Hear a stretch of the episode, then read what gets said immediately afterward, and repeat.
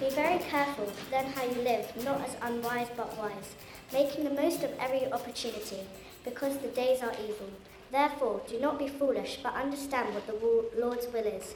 Do not get drunk on wine, which leads to debauchery.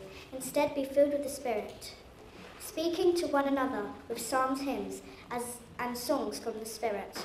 Sing and make music from your heart to the Lord, always giving thanks to God the Father for everything in the name of our Lord Jesus Christ. Thank you very much.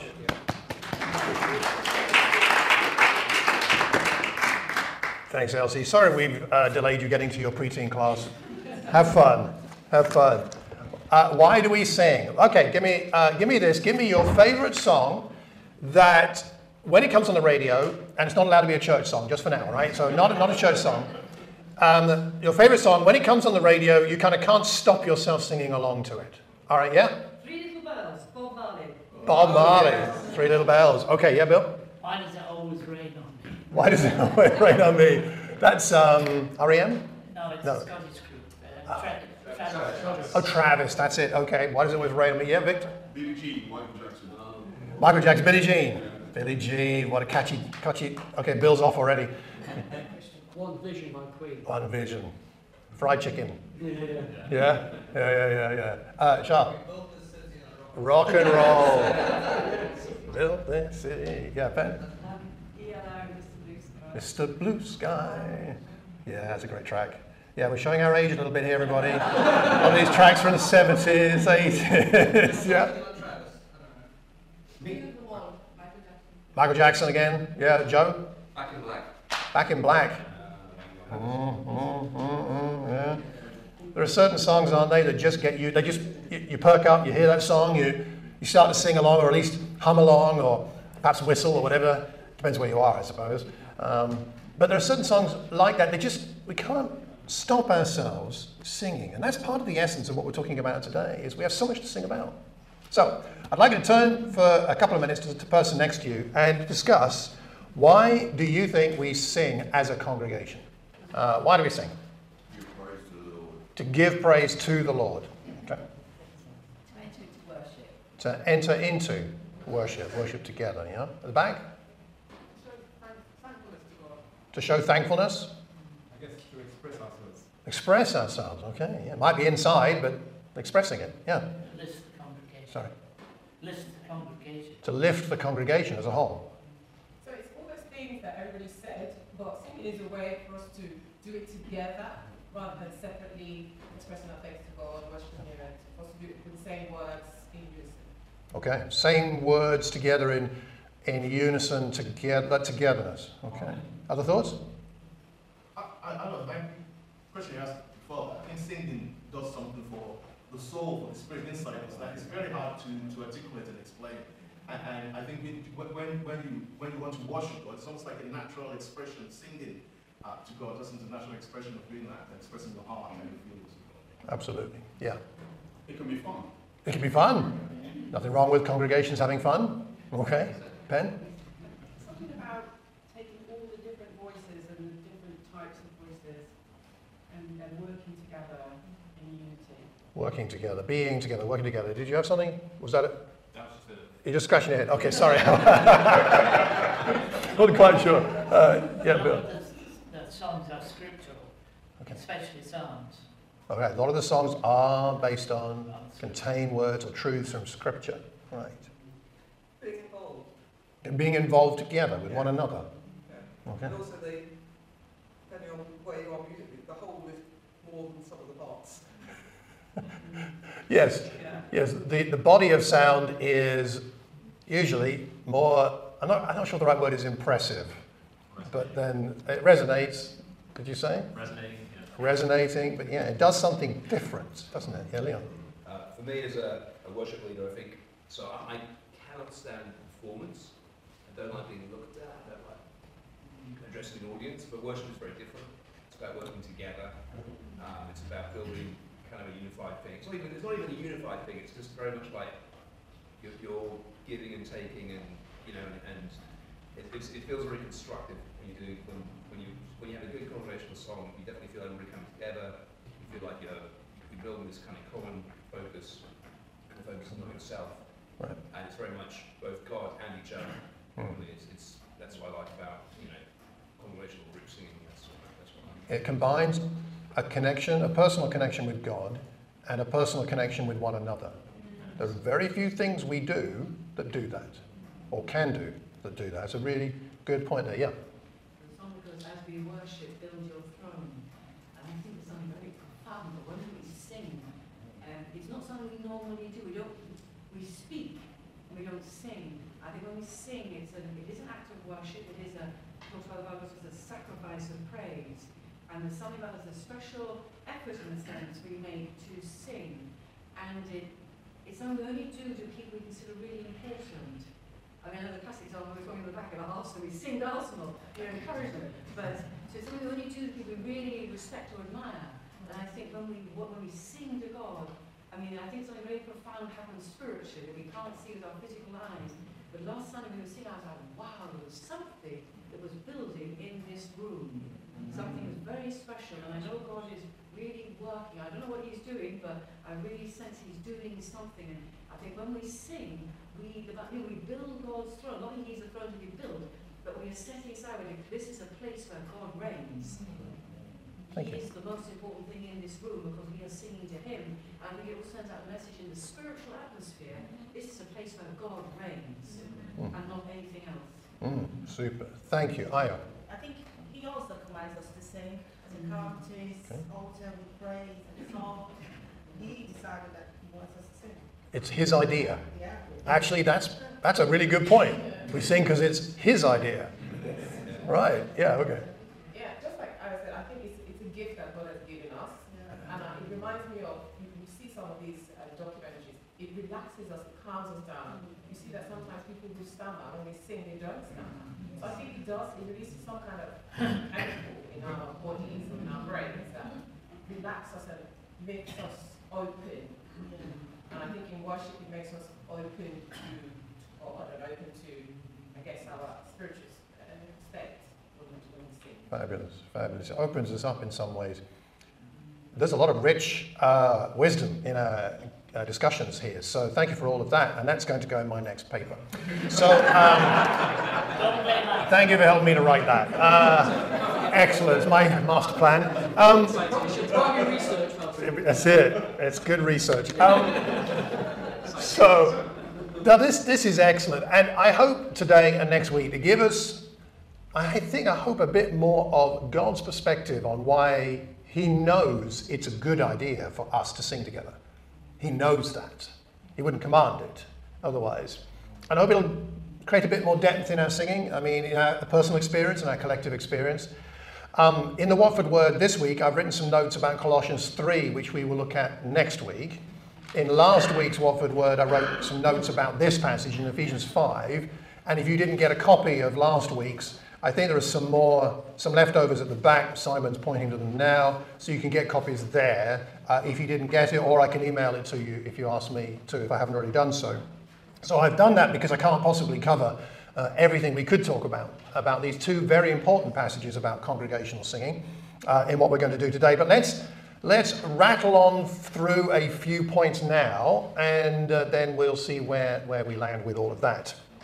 So, first of all, let's make sure we understand what uh, Paul is on about when he commands us in that passage in Ephesians 5 to sing, to sing songs from the Spirit, to sing and make music from your heart. What is he actually on about in that passage or in Colossians 3 for next week, where we teach and admonish one another with all wisdom through heart psalms, hymns, and songs from the Spirit, singing to God with gratitude in your heart. So, what is he talking about here? Well, one of the things we see from the New Testament, although there are very few passages teaching about singing, and these two are the main ones, nonetheless, the significance of them is high because of what what's the context of them all. And also, one other passage would be 1 Corinthians 14, verse 26.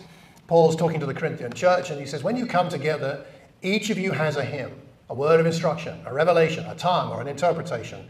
Everything must be done so that the church may be built up. The thing that I think is interesting there in particular, of course, there are problems in Corinth, which we haven't got time to go into, but the problem is not that everybody has these things to bring to a congregational gathering. The problem is they're not using them well. That's the problem. But he assumes that the idea of somebody turning up to church with a hymn could be any of us. That's a normal thing. Oh, I've got a hymn for us to sing today. I made one up this week. Or I found one. Or me and a few friends got together and put this hymn together. Can we sing it today?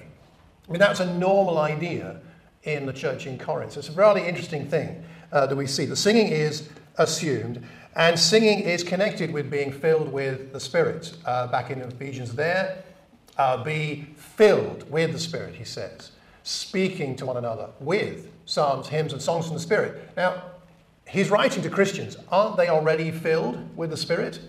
They've already received the, uh, they've already been baptized. They've received the forgiveness of sins and the gift of the Holy Spirit, as it talks about in Acts chapter 2.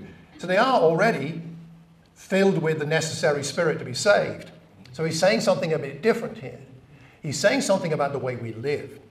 He's saying live out the Spirit's life. And that's why he spends all the time correcting their behavior, which we'll talk about maybe a little bit today and a little bit perhaps another time. They are to be refilled or refreshed to be reminded, to be renewed in their minds about the Spirit, to re-find a Christ like attitude that they might have lost during the week. And I don't know about you, but occasionally during the week, I lose my Christian mind. I lose my Christian heart. And I need it to be refreshed. And part of that's our personal devotional times. It's crucial, day to day. But part of it is coming together to be filled with the Spirit, and singing is part of that. He commands it, and it's clear that it's uh, singing together. So, what is singing in this context? Singing is not about finding the right genre for your songs. As we uh, talked about our favourite songs here earlier, there was some variety. We had some reggae, we had some rock, we had some pop, we had uh, various kinds, right? Um, there's no one right way or a type of song to sing in a church service. I dare say most of us have a preference. We prefer the choruses, we prefer the worship songs, we prefer the older hymns, we prefer whatever. But there is no one right genre because the Bible doesn't say sing in this style. There's nothing about that. It's sing, it's sing with, with your heart, sing with gratitude, sing to, it's singing. Singing is what's commanded, not particular kinds of songs. We don't need instruments necessarily. We don't need backing tracks. We don't need amplification. We need to sing.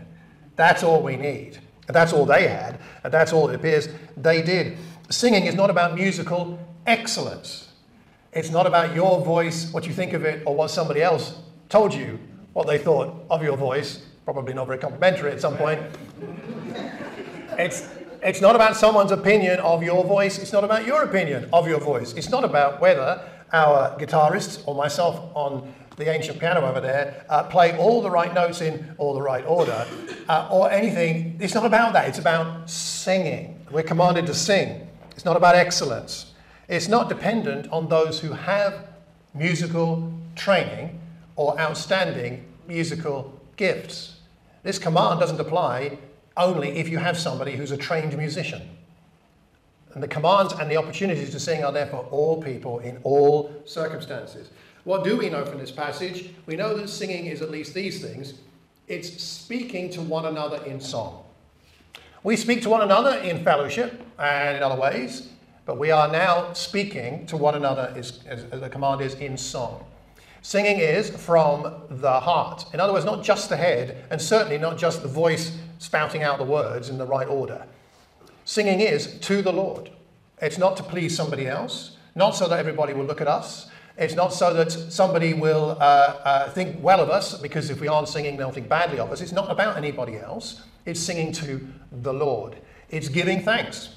It's a thankful attitude that makes singing in the Spirit meaningful. And it is singing in the name of Jesus. It is Christ focused. It's not about us personally, not even about our congregation. Some of that comes in from time to time in some songs, that's appropriate, but ultimately all of it is about Jesus. That's what singing is. So, to broaden this out a little bit, I'd like us to look at, one of the themes of the book of Ephesians that I think connects with what Paul is talking about here when he commands us to sing. And that's to do with the temple. This is a mock up of what the tabernacle would have looked like. You read about the tabernacle in the Old Testament, it would have looked something uh, rather like that. And we find in, um, let's see if we've got these scriptures in here. In chapter 2 of Ephesians, if we go back there a moment, at the end of chapter 2, marvelous uh, marvelous description of what the church actually is. At the end of Ephesians 2, he says, consequently, and this is about having been brought together in Christ, consequently, you are no longer foreigners and aliens. We have some foreigners amongst us, do we? Uh, in one sense or another. There are no foreigners, not in God's church. No foreigners and strangers or aliens, but fellow citizens with God's people and members of His, God's household, built on the foundation of the apostles and prophets, with Christ Jesus Himself as the chief cornerstone. In Him, the whole building He's talking about the church here, not that tabernacle, and not the bricks around us. The whole building is joined together and rises to become a holy temple. You see this theme here in Ephesians is there. You want to read the rest of the book of Ephesians and look at this temple building uh, theme. Uh, you are a, uh, a holy temple in the Lord, and in Him, you two are being built together to become a dwelling in which God lives by His Spirit. You see the Spirit reference there. We have that back in Ephesians 5, right? Being filled with the Spirit by teaching one another in song and speaking to one another in song. The Spirit is what makes the temple the place of God. Uh, that tabernacle, it says in Exodus 40, that Moses set up the courtyard around the tabernacle and altar and put up the curtain at the entrance to the courtyard. And so Moses finished the works. And now the tabernacle is ready for the first time. Then the cloud covered the tent of meeting, that's the tabernacle, and the glory, the kabod in the Hebrew, the glory of the Lord filled the tabernacle. Moses could not enter the tent of meeting because the cloud had settled on it, and the glory of the Lord filled the tabernacle. God had come, in a sense, to dwell with his people. And dwelling is very important in this passage and also in the Colossians uh, passage where it talks about dwelling richly in Christ, but that's in Colossians. We'll come back to that another time. God came to dwell with his people. Now, of course, he didn't really live in the tent in the sense that a human would, but his glory was there to be a resource and a reassurance for Israel I am with you, and to be a light, to be evidence to the world that he was God and he was with his people. God's glory in that tabernacle. And then later, in the temple, this is roughly what Solomon's temple might have looked like when the temple was built in the time of David, well, after David and in the time of Solomon. And when Solomon had finished praying, as the temple is being, uh, uh, is being commissioned, in, in, I suppose you could say, he's finished praying, fire comes down from heaven, consumes the burnt offerings and the sacrifice, and the glory, the kabod, the glory of the Lord filled the temple, just like the, te- the tab- tabernacle, now the temple. The priests couldn't enter before Moses, now it's the priests, because the glory of the Lord filled it. When all the Israelites saw the fire coming down and the glory of the Lord above the temple, and I guess filling it, they knelt on the pavement, and I think you and I would do the same. They knelt on the pavement with their faces to the ground, and they worshipped and gave thanks to the Lord, saying, He is good. His love endures forever. They are seeing God's presence again with them in uh, this temple. Uh, you may be familiar with the term Shekinah. Uh, that's a phrase that's often used for the glory of the Lord. It's not actually in the Old Testament, it's a word that was used, uh, came into use later in Israeli, Israelite history. But it has the idea, that word Shekinah, of to, to dwell, to abide, to settle down. You know, this is where we want God, we pray and hope that in our congregational setting here, that God will dwell here in a way that's meaningful to us, that He will abide here, that He will settle with us. And this is all part of why we sing. We'll come on to this in more detail in a moment, but it's all connected. Now, that's, that's the, um, the, the, the, glory of God being with the Israelites in the tabernacle, in the temple. Uh, and in fact, he, some people would say that he, that glory was with the Israelites while they were in exile, though they were in exile. Some people say that once the exile happened, uh, the glory of God went back to heaven. And some people think that the glory of God is at the Wailing Wall in west part, the west part of Jerusalem, the West Wall. However, where is the glory of God now? What happened after the temple? Well, in the time of Herod, so Herod's temple looked a bit like that picture on the right there. In the time of Herod, skipping one, there we go, we have Jesus. The Word became flesh and made his dwelling. See that word there, dwelling again? The dwelling is among us, not in a temple, not in a tabernacle. We have seen his glory. It's the same, it's the glory of God. The glory is in Christ, the glory of the one and only Son who came from the Father, full of grace and truth. And Jesus himself talks about himself as the temple here when he says to the people opposing him, Destroy this temple, I'll raise it again in three days. They think he means the Herodian temple. He, uh, it took 46 years to build. That what are you talking about? But the temple he had spoken of was his body. So the glory of God was, in a sense, present in the tabernacle, then in the temple. And then the glory of God is made manifest and evident to us uh, in the world in Christ. But Christ is no longer here. So where is the glory of God now? I mean, Christ is with us spiritually because he's in the heavens and he still lives to intercede for us. But where is uh, he now? Well, he is he is in his church. The glory is in his church. Ephesians 1. Talking about Jesus, it says that God placed all things under his feet and appointed him to be head over everything for the church, which is his body. We are the Christ, Christ's body, the fullness of him who fills everything. What did the glory do? It filled the tabernacle. What did it do? It filled the temple. What did it do? It filled Jesus. And what does the Spirit do now? What does the glory of God do now? It fills us. Us. Collectively. Certainly, any of us who have the Spirit of Christ have that in us too, personally. But there's something about coming together as a body. His body. His body is the church. And we're filled with all of what He had available to us today. His glory is indeed, indeed ours. Also, in chapter 2, we read earlier already from verse 19 to 22. No longer these strangers, no longer the aliens. We wouldn't have been allowed in the tabernacle or the temple unless you were Jewish. But no, now with Christ as the cornerstone of this new building, what this building, what is that building? It is his body, his body, the church, the ecclesia, the called out ones. And that building is being joined together and rising to become a holy temple. We are collectively a temple in the Lord being built together, that dwelling in which he lives in his spirit.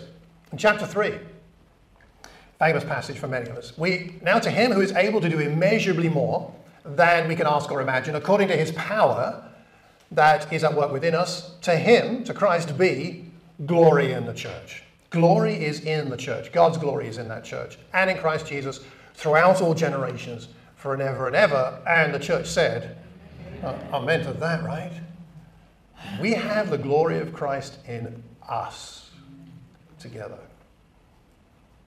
In other words, God lives here. How do we get that? Uh, it's because we are spirit guaranteed people.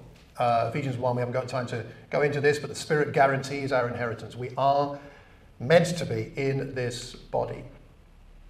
So, therefore, what do we do? Since God lives here, in a way, God lives amongst us, in us, what, what does that mean? Well, it means passages like Ephesians 4, as Paul has made his point to the Ephesians, you are the temple. You have the glory in you. How should you then live? Well, live completely humbly. Live gently. Live patiently with one another. Bear with one another in love. And make every effort to keep the unity of the Spirit, because the Spirit wasn't divided in the temple or the tabernacle. The Spirit wasn't divided in Jesus. The Spirit should not be divided in Christ's present day body, his body on earth keep that unity of the Spirit through the bond of peace. There's one body, the, the church. There's one Spirit. There's one hope, one Lord, one faith, one baptism, one God and Father of all, who's over all and through all and in all. This is how we are meant to live. And a key part of that is singing together. This is such a strange thing in a way, isn't it? He goes from talking about these big themes of the the nature of Christ and how he fills everything and, and how we are now that temple and we have the Spirit. And then he says, don't get drunk on wine, as it leads to debauchery. Instead, be filled with the Spirit, filled with the Spirit as you know you can be and should be and are meant to be, and filling your, each other up with the Spirit so that you become the glory of God visible to the world. Do that by speaking to one another with psalms, hymns, songs from the Spirit or spiritual songs, sing. Make music from your heart to the Lord, always giving thanks to God the Father for everything in the name of our Lord Jesus Christ. What an interesting thing. So I would suggest this, at least for the time that we have today and uh, the limits we have uh, and what we can talk about, is that there's something, something critical about singing together and spiritual unity. A unity that is truly spiritual, not a unity that is, that is created on some level by being in the same building, not a unity created by being in a particular denomination, not a unity based on thinking the same about everything to do with the Christian faith and, and the Christian life uh, in non indisputable matters. Not a unity based on we all value the same things, like the same things, the same age, the same background. Not a unity created by any of those things, because a unity created by those things is a fragile and superficial unity. But a true spiritual unity. A true spiritual unity has something to do with singing. And it has something to do with being created by singing together and something to do with being expressed by singing together. And I don't know quite the balance of which comes first, chicken and egg, something. Is it the unity that creates the desire to sing, or is it the singing that creates the spiritual unity? Maybe we don't have to decide if it's one or the other, but there's some connection between singing together and unity. And this is why, if I may say it this way, without trying to be too demanding, I really do think every Christian must sing. I really don't think we have a choice. And uh, how we sing is a completely different matter, whether we sing quietly or loudly, whether we sing in tune or not. It goes beyond whether we like the songs. Now, I think if we sing songs every Sunday that all of us hate, that's a problem. So we can work on that because there are plenty of songs to choose from, right? How many thousands of Christian songs are there? There is enough, we can find enough that we can, most of us like most of the time. So we don't have to worry about that particularly. But I think we must sing. You say, well, I'm not a singer. You don't have to be a singer, you just need to sing. You don't have to please anybody else except God. But there's something about singing together. It's really hard. it's really hard to feel malevolent thoughts against somebody who's standing next to you who's singing the same songs about God as you. That's really hard. Maybe you want to try it. Find someone you have malevolent thoughts about. Stand next to them. no, maybe don't do that, but who's Danny thinking of? Uh, it's really hard to do that. And I think there's something about singing together that helps to melt those barriers. When you understand why we sing and what we're singing about, and that it's an expression of being the temple, the fullness of Christ. And I think it's particularly significant in terms of unity because of some of the things he talks about in that earlier passage in Ephesians. Why do they need to be completely humble and gentle? Why do they need to be patient? Why do they need to bear with, it, with each other, making every effort to keep the unity? Because it's hard. Unity is hard. And Paul commands these good first century Christians who knew him personally and probably have met some of the apostles, and they're struggling with unity. No wonder we do. You'll notice that in, um, in the passage in Ephesians 4, we have this as well. Yeah, putting off falsehood, speaking truthfully to your neighbor. We're all members of one body, he says. Remember that? In your anger, don't sin. This is used sometimes to talk about how in marriage we shouldn't let our anger, you know, fine, but this is about church. This is about not letting our anger here get to this point of sin. Don't let the sun go down. Come on, deal with it. Uh, do not give the devil a foothold. If you've been stealing, steal no longer. Maybe he's talking about stealing amongst Christians still. Maybe. You've got to work. Do something useful. Share with people in need. Don't let any unwholesome talk come out of your mouth. Only what's helpful for building. See that building thing again? Temple, building, building each other up. Uh, Joe, thanks for what you did at the beginning. Building, building others up according to their needs, benefiting those who listen. Don't grieve the Holy Spirit. How might we do that? By factioning ourselves, by being divisive, by holding on to grudges. Don't grieve Him. You were sealed for the day of redemption. Get rid of all the bitterness. Get rid of the rage and the anger, the brawling, the slander. Oh my goodness, what kind of church service was going on there? Every form of malice. Be kind and compassionate to one another. Forgive each other, just as in Christ. God forgave you.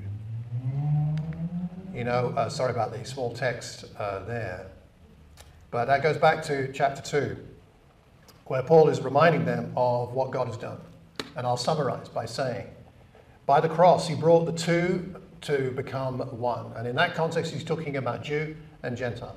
And because those two groups represent the whole of humanity, he's brought the two together, abolished the barrier, brought the two together. And that's why we are this holy household, this temple being built up, a dwelling where God lives by his Spirit. We are meant to be one. In, uh, in chapter 5, going back to chapter 5, I think it's really interesting that uh, after he's talked about singing and speaking uh, to one another uh, in song and making music from your heart and giving thanks to God, the next verse is a new paragraph in my Bible.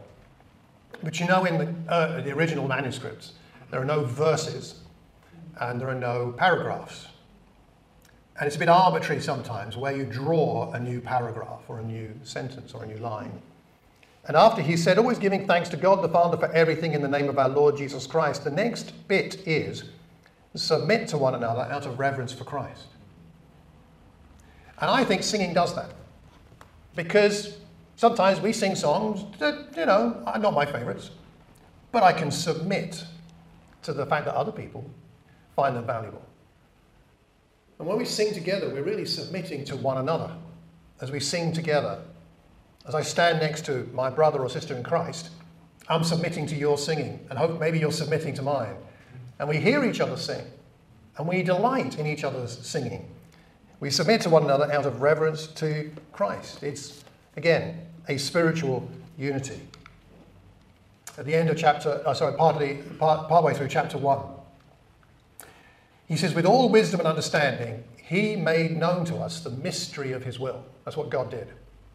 According to his good pleasure, which he purposed in Christ, to be put into effect when the times reach their fulfillment, to bring. Now, why did God do all this? Why did God create the world? Why has he been patient for millennia? Why has he why did he choose Israel? Why 2,000 years later did Christ come? Why 2,000 years later are we still here? What is he hoping for? What is God's aim? What is God's dream? Why do we exist as a congregation? To bring unity to all things in heaven and on earth under Christ.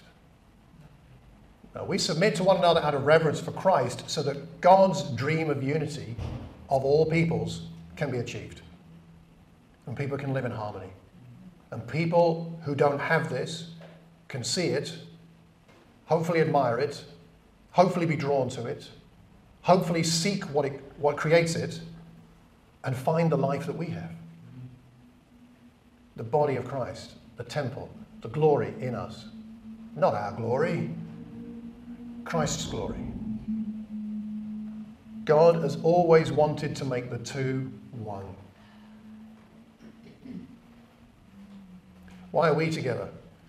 This rather unexpected situation we find ourselves in with the Watford Church of Christ and the West Watford Free Church. I don't honestly don't know why exactly, but I pray that we might live this out at least. Make the two one somehow, in some way. Find the right unity. Find the right basis of our unity. And strange though it may seem, singing has a lot to do with that. This is not a throwaway comment. The Apostle Paul didn't write throwaway comments in his letters when he was dealing with doctrine and church practice. But he puts this in deliberately because he knows how much unity is needed in Ephesus. He knows how much unity is a challenge for all of us. And he says, don't give in to the old way of life. Don't get drunk. Don't be debaucherous. Instead, be filled with the Spirit, speaking to one another with psalms, hymns, songs from the Spirit. Sing and make music from your heart to the Lord, always giving thanks to God the Father for everything in the name of our, of our Lord Jesus Christ. So, in a moment, Ava's going to come up and pray for us before we take bread and wine.